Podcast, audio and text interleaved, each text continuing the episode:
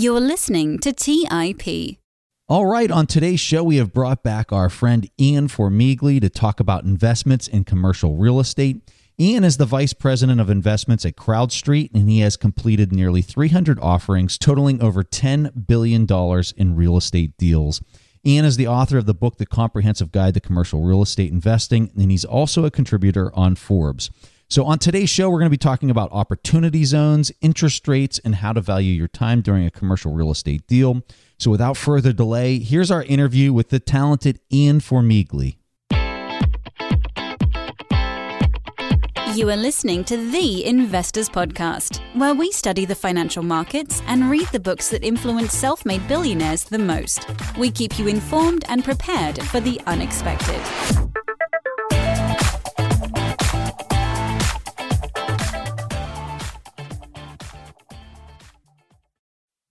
All right. Welcome, everyone, to the Investors Podcast. I'm your host, Preston Pysh. And as always, I'm accompanied by my co host, Stig Brodersen. And like we said in the introduction, we're here with Ian Formigle.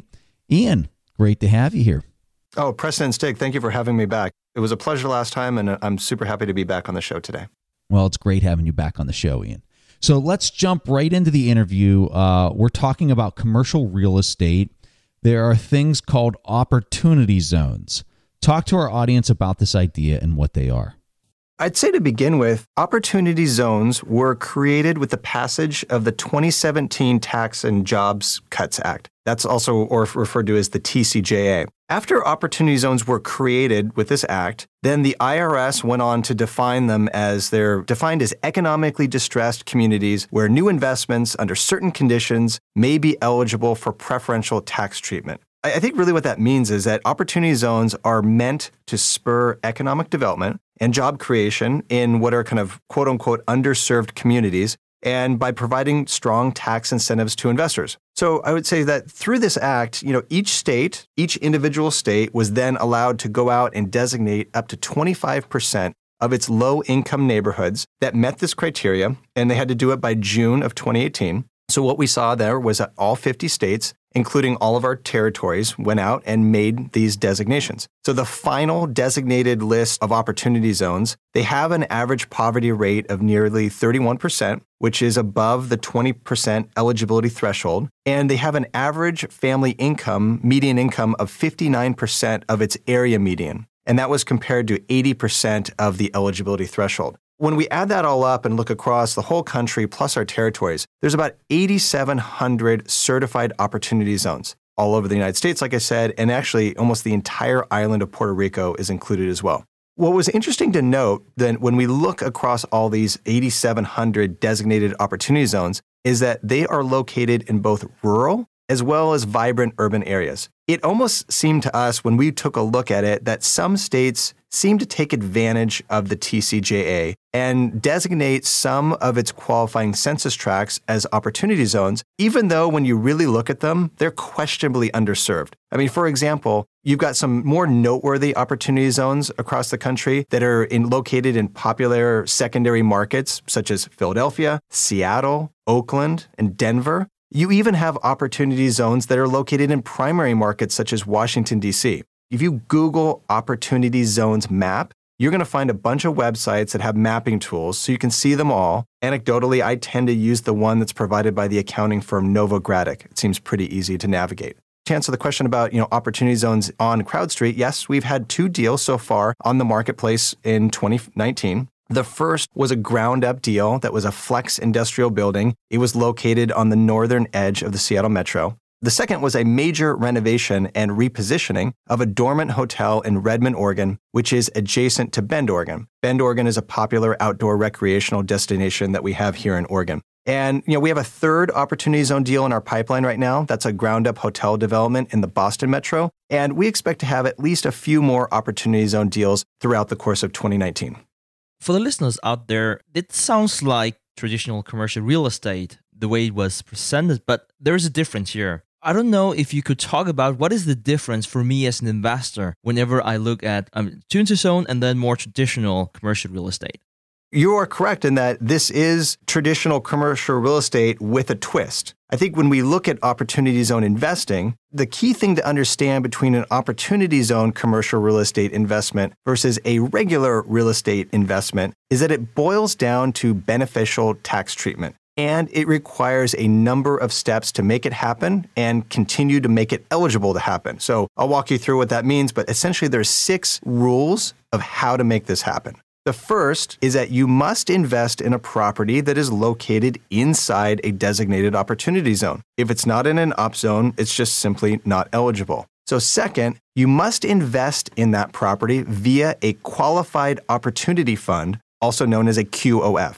A QOF is essentially an investment vehicle that owns at least 90% of its assets in the form of qualified opportunity zone property, right? That's the actual sticks and bricks of the building anyone can self designate a vehicle as a QOF. You just have to file a form with the IRS and you have to add some additional language into your legal docs, but that's about it. Third, you must invest with a realized gain into that QOF. And that's important because it's only the gain that is eligible for the tax treatment not the original principal. So if you think about it, if you bought a stock and owned a stock for a number of years, you maybe invested 100,000, you're pulling out now a large gain, maybe it's $300,000, so you have a $200,000 gain. It's the $200,000 that you can roll into a QOF. You actually get to take the original $100,000 and put that back in your pocket. And if you did invest it, it's actually not even eligible for the QOF. So, fourth, you must invest in that QOF within 180 days of the date you realized your gain. So I think what we see from investors out there is that you kind of have to have your ducks in a row a little bit. You need to understand that I'm getting ready to realize a gain and I think I can invest in maybe this QOF or that QOF. So that day requirement is pretty important. So I would like to touch upon one of the things you talked about there with the capital gains.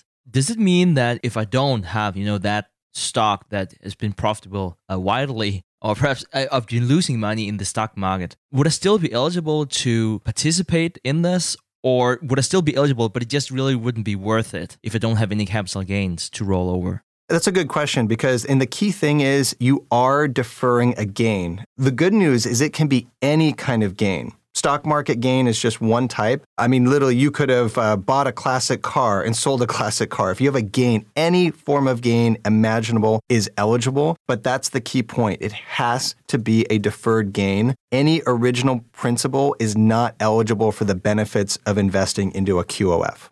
So, Ian, what are some of the metrics that you're looking for when you analyze an opportunity zone?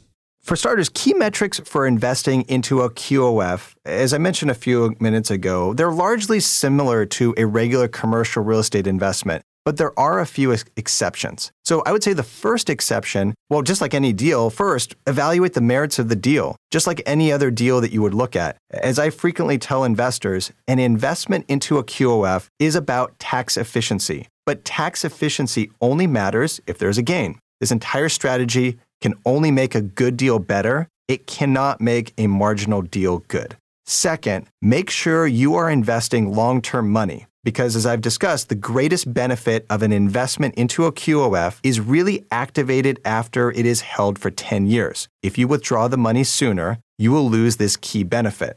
Third, assuming you are prepared for a 10 plus year holding period, got to make sure that the sponsor of the investment is executing a business plan that is going to meet your requirements and meet the certification requirements. We have seen a few deals come by where the sponsor isn't necessarily committing to a 10 plus year holding period. So it's really important to make certain that all parties are on the same page going in. And then I'd say, fourth, analyze after tax returns and equity multiple and compare them against your other real estate investment opportunities from a risk return perspective. We've done some modeling at CrowdStreet and have found that the difference, I would say the potential difference in after tax returns on a ground up real estate deal in a QOF following a 10 year hold could be about 300 basis points on an annualized basis. This would essentially relate to an investment that's a ground up deal it targets about a 3x equity multiple over that decade long hold. And it, it's similar, you know, in context to what I discussed a few minutes ago, some even some of the deals that we've had on our marketplace.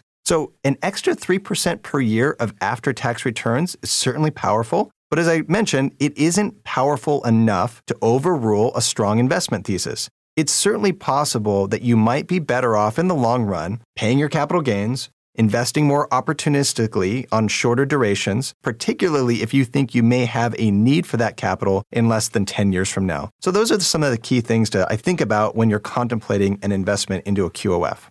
Let's take a quick break and hear from today's sponsors. The dream of owning a vacation home can be daunting. From finding the best guests to the maintenance to organizing the cleaners after every guest stay. With Vacasa, they make that dream into a reality. As a full service vacation home management company with vacation homes in key destinations across the US, they know how to make owning a vacation home easy and profitable. On top of proactive property maintenance visits by professional local teams, a data driven booking platform, and around the clock support, homeowners earn on average 20% or more revenue from their vacation homes. Vacasa makes vacation home ownership easy. If you're looking to make more from your vacation home by doing less, partner with Vacasa at vacasa.com. That's vacasa.com to get started on your dream of owning a vacation home. Have you ever wondered if there's an AI tool like ChatGPT specifically built for the stock market? A tool that not only aids you in your research and analysis process, but also allows for dynamic discussions? Today, I want to share such a tool with you called Meyka. Meyka is the AI powered stock research assistant now enhanced with real time stock data. Meyka does a lot of the heavy lifting of sifting through financial statements and company data and delivers it to you nearly instantaneously. And the best part is that it's 100% free. Try it out today and ask Meyka questions like What is the financial health of Microsoft? How much cash does Copart hold on its balance sheet? What is the return on invested capital of Adobe or millions of other prompts? Check it out today for free at Meyka.com. That's M E Y K A.com.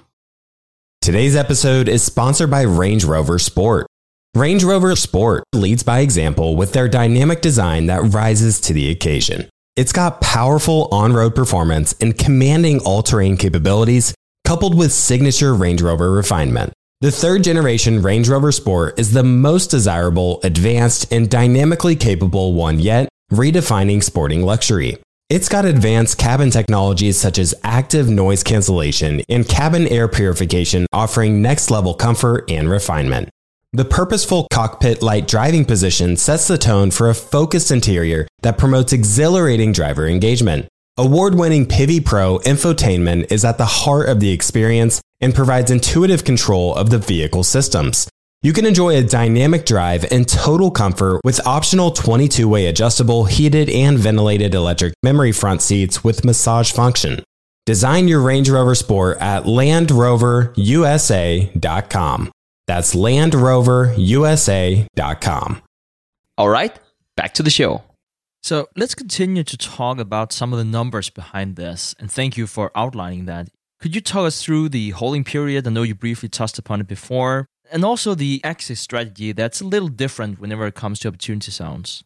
There are some numbers to remember, and the exit is definitely different than a standard deal. So I'll walk through the whole thing. First, there are three numbers to remember when it comes to with opportunity zone investing, and they are 5, 7, and 10. I'll walk through what each of those numbers mean. The first two numbers, 5 and 7, refer to the number of years that you're eligible to defer the gain that you use to make the investment into the QOF, as well as the tax treatment that's associated with that deferral. So, for example, if you hold an investment in a QOF for five years, you are going to receive a 10% step up in basis on the gain. Another way to look at this is that for every $1 of gain you would have had to pay next year, say in 2020, it's now a 90 cent gain that you can defer for six years from now. If you hold the investment for seven years, you're going to get an additional 5% step up in basis. So now that $1 of gain is now only 85 cents of gain, and you're going to pay that gain in 2027. The cutoff for the deferral treatment is December 31st, 2026. So, to get the full benefit of the deferral aspect of QOFs, you have to invest in 2019. That's part of the reason why there is so much discussion about opportunity zones right now. The third number, 10, is actually, I think, the most important number. And this is the number of years that you must hold an investment in a QOF to receive 100% tax forgiveness on any gains inside the QOF over that period. Think about it. A ground up development with a 10 year holding period, as I mentioned a few minutes ago, could easily target a 3x equity multiple over that time span. This type of deal would essentially target a 12 to 13% annualized rate of return, which is certainly what we've seen on other ground up deals with that kind of holding period. So, if you were to achieve this type of return, the tax benefit to the investor would be roughly 50 cents on every dollar invested being retained by the investor rather than being paid to the government in the 11th year, which is a lot. So it's it's really interesting that you say that because I'm sitting here and I'm thinking about the various risks that you might have. Uh, for instance, you said that this is new regulation and that's providing new opportunities that you didn't have before. But but what happens whenever that's your true business model is that change and it's based on this new law or this new thing? And so what happens when that political environment changes? And is that a concern I should have? And is it something that I should add into my valuation of the business? When I think about like the bigger risks that are involved in opportunity zones, I think one of the biggest risks that's sitting there right now is that we have a vast disparity between the quality and basically viability of different opportunity zones. Certain opportunity zones, particularly some of those that are located in rural areas, are going to be hard pressed to see any discernible bump in intrinsic value as a result of their designation. It's certainly possible that you may see QOF investments be made available in some of these zones, but I would be concerned about the risk of them being really infeasible projects that are now just becoming projects because of an opportunity zone designation, which would really be a false catalyst being used to attract capital. Now, I think there's a couple ways to mitigate this risk. The first way is to look for projects that were already in motion at the time when the opportunity zone designations were announced, and then now maybe kind of quote unquote won the opportunity zone lottery. The other way that I think that investors can mitigate this risk of viability is to look at QOF investments that are located and attached to deals that are in urban opportunity zones, particularly those in growing markets. The ones I mentioned before Oakland, Seattle, Philadelphia, Denver, and Washington, D.C. These types of opportunity zones in these metros are far more likely to see long term sustainable demand given that they're anchored by strong underlying fundamentals. These markets have job growth and population growth that outpace the national average. So, anytime that we're thinking about adding commercial real estate supply to a market, we really have to ask ourselves where's the demand? Where is the metro growing? Is there going to be a need for more real estate in the future than there is now? So that kind of almost ties back into the original recommendation of like, is the deal viable on its own merits? you have a much higher probability of finding that kind of deal when you're looking within more of a major urban market. If I was looking at a stock, I might be looking at criteria like the price to earnings or the price to sales and whatnot. And then based on my criteria, the best opportunities will prevail. How can I compare that to, say, opportunity zones? Like you mentioned, you know, two, three opportunities perhaps. Is there even such a thing as scanning the market for opportunity zones? Yeah, it's an interesting question because I do think that there is a rough equivalent in the commercial real estate world to the PE ratio, and it is essentially capitalization or cap rates. So I'll, I'll briefly explain what this means. Cap rates are defined as the net operating income of a property and then divided by its purchase price. It is essentially what I would say is the unlevered yield on the asset. So, for example, if we have a $10 million property and it has $1 million of net operating income, it's a 10% cap rate. You can use cap rates as a metric to compare and contrast similar properties within similar markets and even different types of properties across the country. I'll give you an example first of comparing similar properties within the same market. Say, for example, you're comparing two ground up development apartment opportunities that are located in the same neighborhood and they're both in an opportunity zone. They're going to be built around the same time they're going to be roughly equivalent conditions. Say you look at the spec of the development, they're assuming similar rents with similar amenities,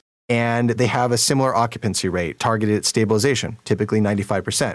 Those two developments should expect to receive a similar cap rate at exit. Then, if you look at one of the deals and they say, hey, we're going to build this and we're going to sell it at a 5.5% cap rate, and that's going to generate my 12% return over the decade, while the other one is saying, I'm going to sell it at a 6% cap rate and generate the 12 and a half, 12 to 13% return over that decade. Now you can discern that there's some difference because one property is assuming a lower cap rate than the other property. Higher cap rate would translate to lower value, lower cap rate, higher value. So now you have to say, all things being equal, this property that is assuming that it's going to sell at a 5.5% cap rate really needs to sell for more money, all things being equal, than the one for 6%. I'm probably going to dig into the 6% cap rate assumption deal a little bit more because there's something else now in the build cost of the building that is not as attractive as the other deal. That's one way to look at it.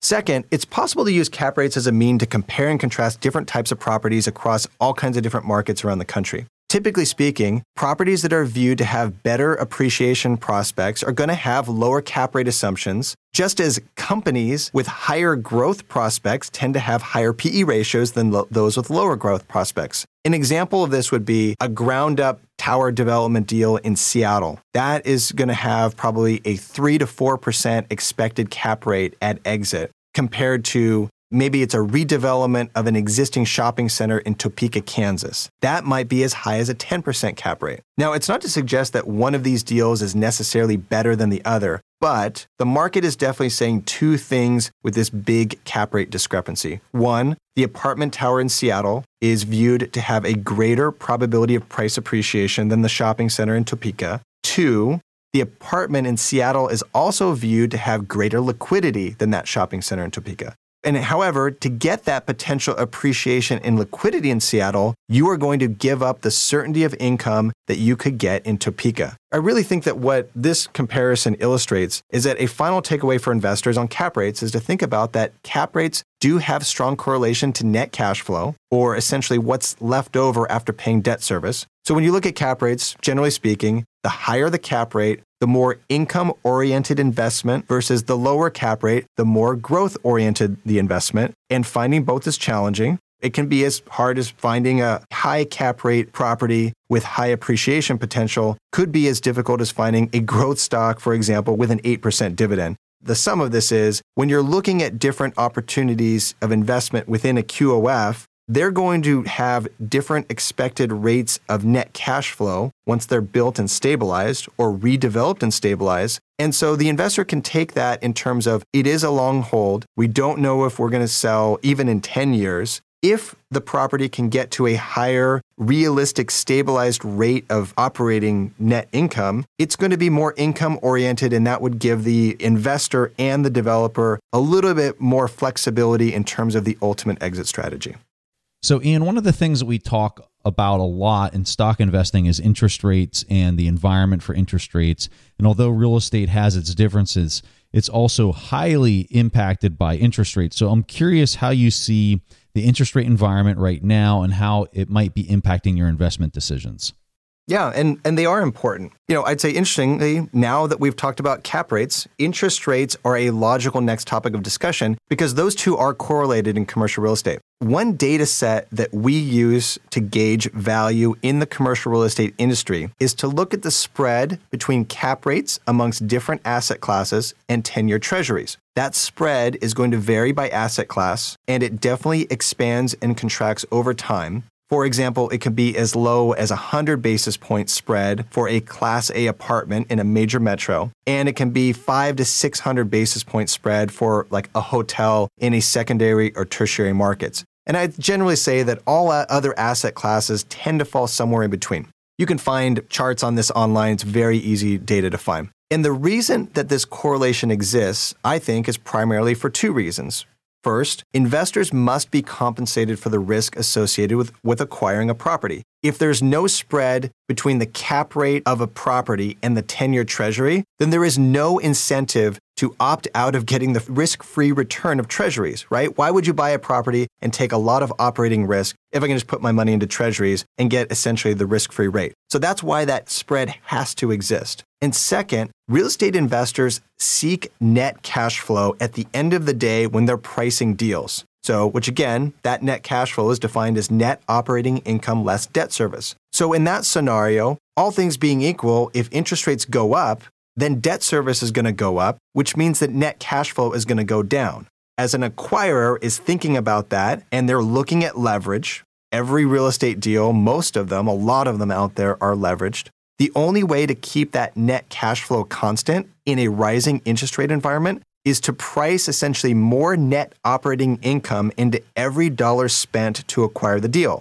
And that's another way of saying that cap rates must go up. So, this is the other key reason that you're going to see correlation between interest rates and cap rates. Therefore, in order to maintain a constant risk premium spread over treasuries, you're generally going to see cap rates rise and fall with positive correlation to interest rates over time. It's definitely not perfectly correlated because there are other supply and demand factors at play, but we've seen that there is definitely correlation over time. I would say that when we think about this correlation and now apply it to the current interest rate environment, it's undeniable. I think we can all agree that interest rates right now are historically low, which would then also mean that prudent assumptions about future interest rates should anticipate gradual expansion over the next decade or so. I think this means that when we look at commercial real estate investments today and we value them in the context of current cap rates, we're going to have to allot for a gradual expansion of cap rates in our underwriting at exit.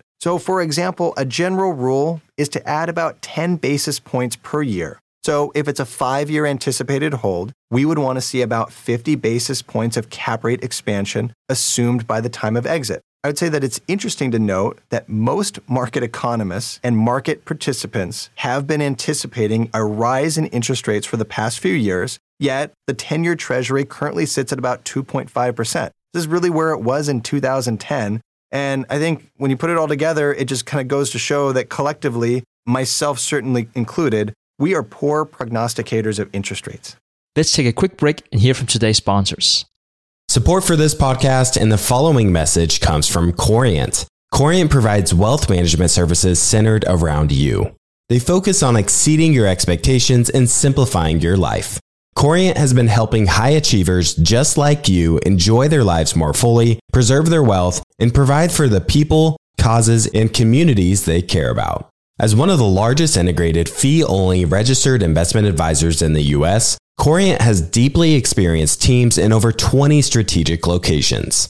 They have extensive knowledge spanning the full spectrum of planning, investing, lending, and money management disciplines. Leverage Corient's exclusive network of experts to craft custom solutions designed to help you reach your financial goals, no matter how complex they may be. Real wealth requires real solutions. For more information, connect with a wealth advisor today at corient.com. That's C O R I E N T dot com. Corient dot com. As someone who's constantly on the road and traveling, Briggs and Riley has been a game changer that ensures my travel experience is phenomenal. I'm a satisfied customer of Briggs and Riley myself, and I can certainly tell you that their luggage performs. It's extremely durable, it has amazing features that make packing and getting around easier, and they have the best lifetime guarantee in the industry.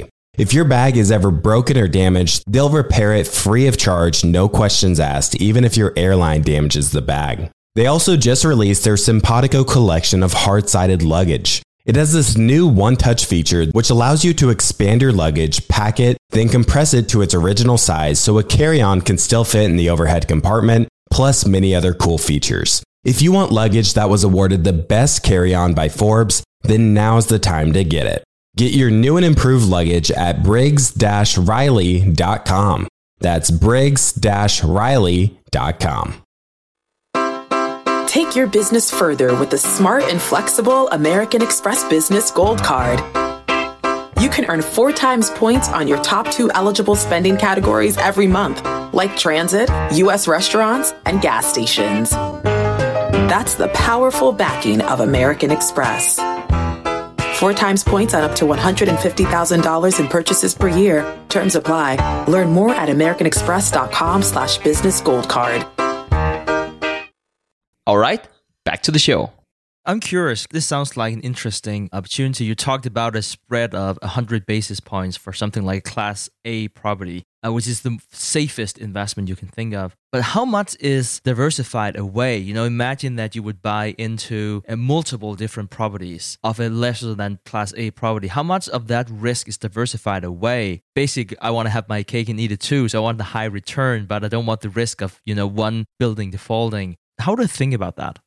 it is a very real risk because if we are investing in one off properties, we are taking single asset risk. There's just no doubt about it. It's a real risk. Another way to think about this is that the reason that risk is both real and it is elevated relative to other forms of investments boils down to the illiquidity of that deal. We cannot simply click a button and sell a commercial real estate asset if we're no longer comfortable holding it. We're in it for the long term. So I think when you begin with that knowledge going in, you have to really think about how you're going to diversify your portfolio and how you're going to essentially already contemplate and then manage that risk because it's there at its core, each individual deal, there's no way to diversify the fact that it is illiquid, but there's other ways that we can diversify that risk. So let's talk through some of them. I think there's a lot of different ways to do it, but I'll talk about five ways that I think about it all the time. The first, I would say, is to diversify through lower investment amounts.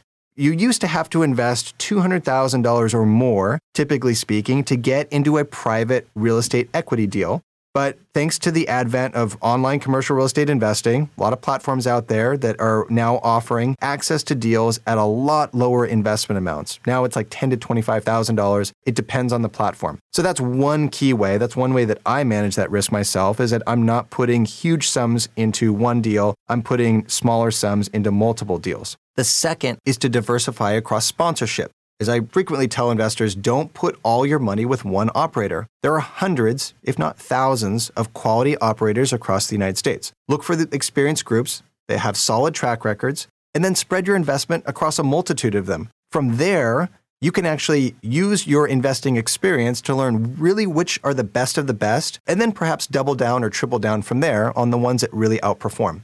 Third, I would say, is to diversify by specialization. Commercial real estate operations are complex, and not every sponsor can be great at everything and executing on every type of deal. It's just part of what commercial real estate is. And therefore, I would say look to invest with groups that really do specialize in the proposed asset class. Fourth, I would say, is to diversify across asset classes themselves. We've talked about multifamily. So, multifamily can be a great place to begin investing People have to live somewhere at the end of the day. But I would also say that multifamily even has its own market cycle within commercial real estate, and that can be different than other asset classes. So I would say take retail, for example. A few years ago, conventional wisdom was that brick and mortar retail was dead.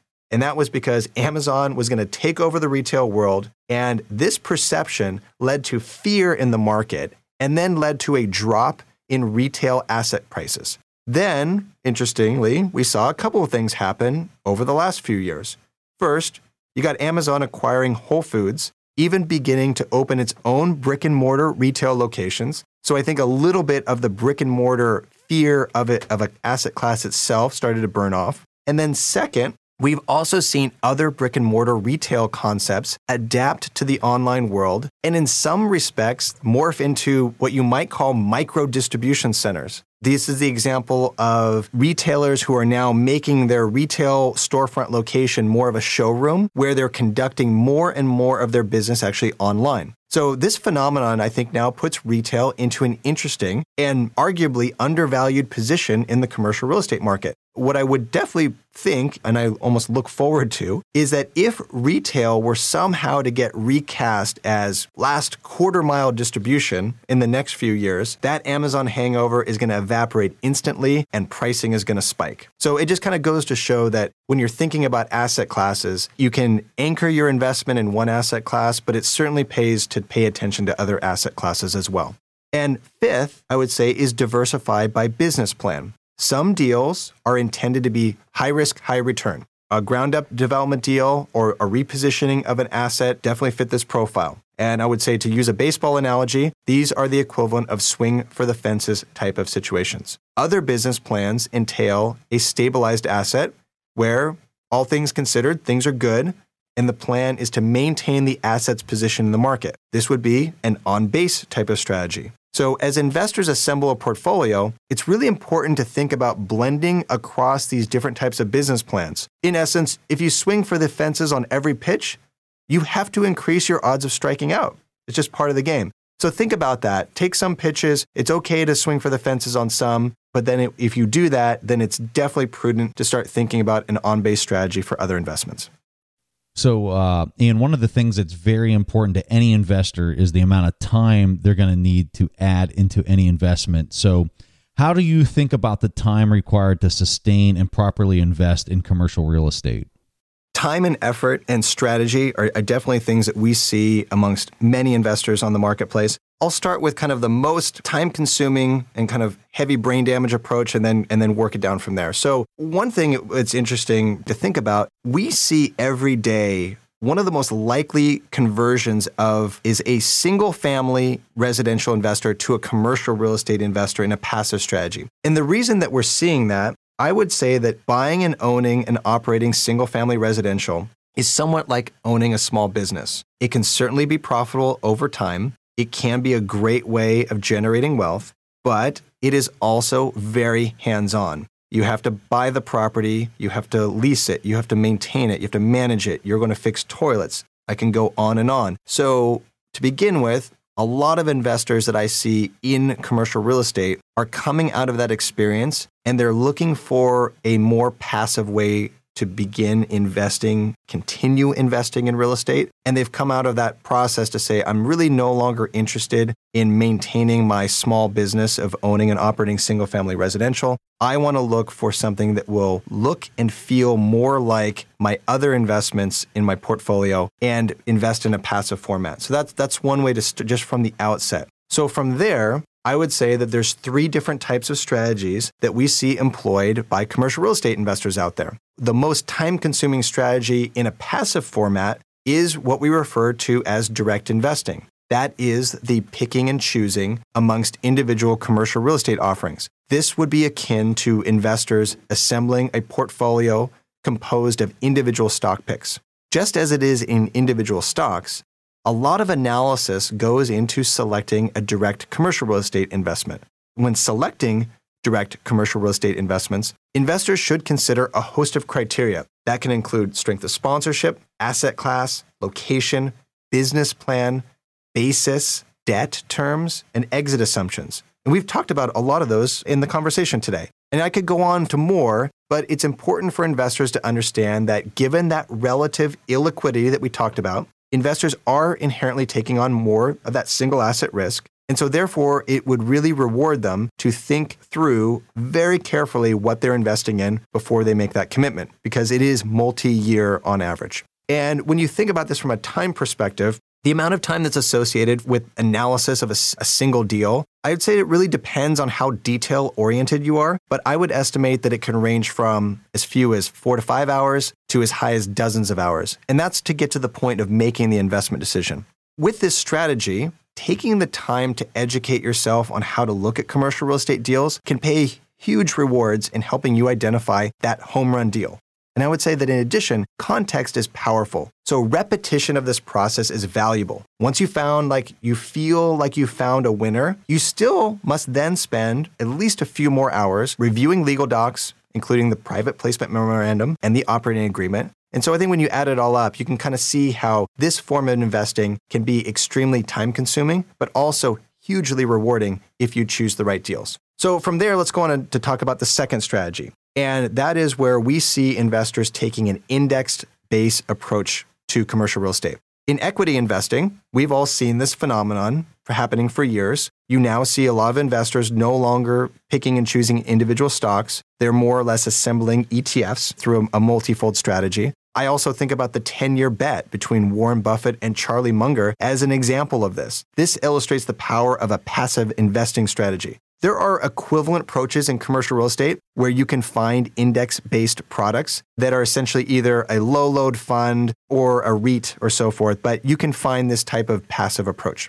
What I would say about this second strategy is that we find it particularly good for investors that are new to commercial real estate investing because it does, in many ways, shield them from that single asset risk that I talked about a minute ago. And then from there, we would move on to the third strategy, and that is to outsource all of that in depth analysis of the direct investing route to an advisor. Advisory expertise in commercial real estate, it can be difficult to find. And I would also say that is generally best suited to individuals who are either highly time constrained or others who maybe have a higher net worth with really more individualized needs when it comes to constructing a portfolio. And so, therefore, they're going to acknowledge that they're not best suited to do that in depth analysis, but to work with somebody who will directly advise them to do it.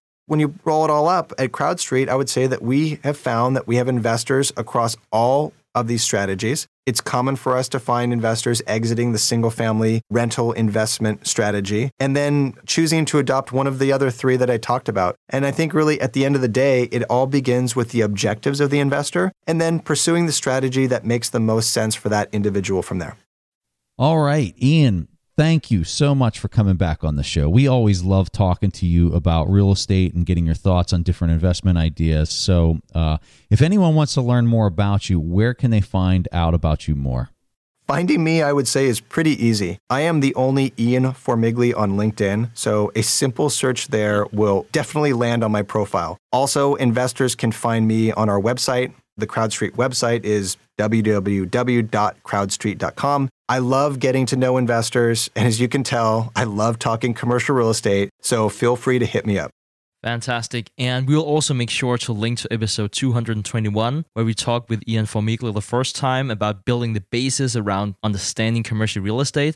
Ian, it was a pleasure to have you on here on the Investors Podcast. Thank you for your time. And I think I speak for everyone when I say that we always learn a lot from you. And we hope we can invite you back on another time. Absolutely. Thank you, Preston Stig. It was an honor to come back, and I look forward to the next conversation. All right, guys. That was all that Preston and I had for this week's episode of the Investors Podcast. We see each other again next week. Thanks for listening to TIP. To access the show notes, courses, or forums, go to theinvestorspodcast.com. To get your questions played on the show, go to asktheinvestors.com and win a free subscription to any of our courses on TIP Academy. This show is for entertainment purposes only. Before making investment decisions, consult a professional. This show is copyrighted by the TIP Network. Written permission must be granted before syndication or rebroadcasting. VIP, VIP,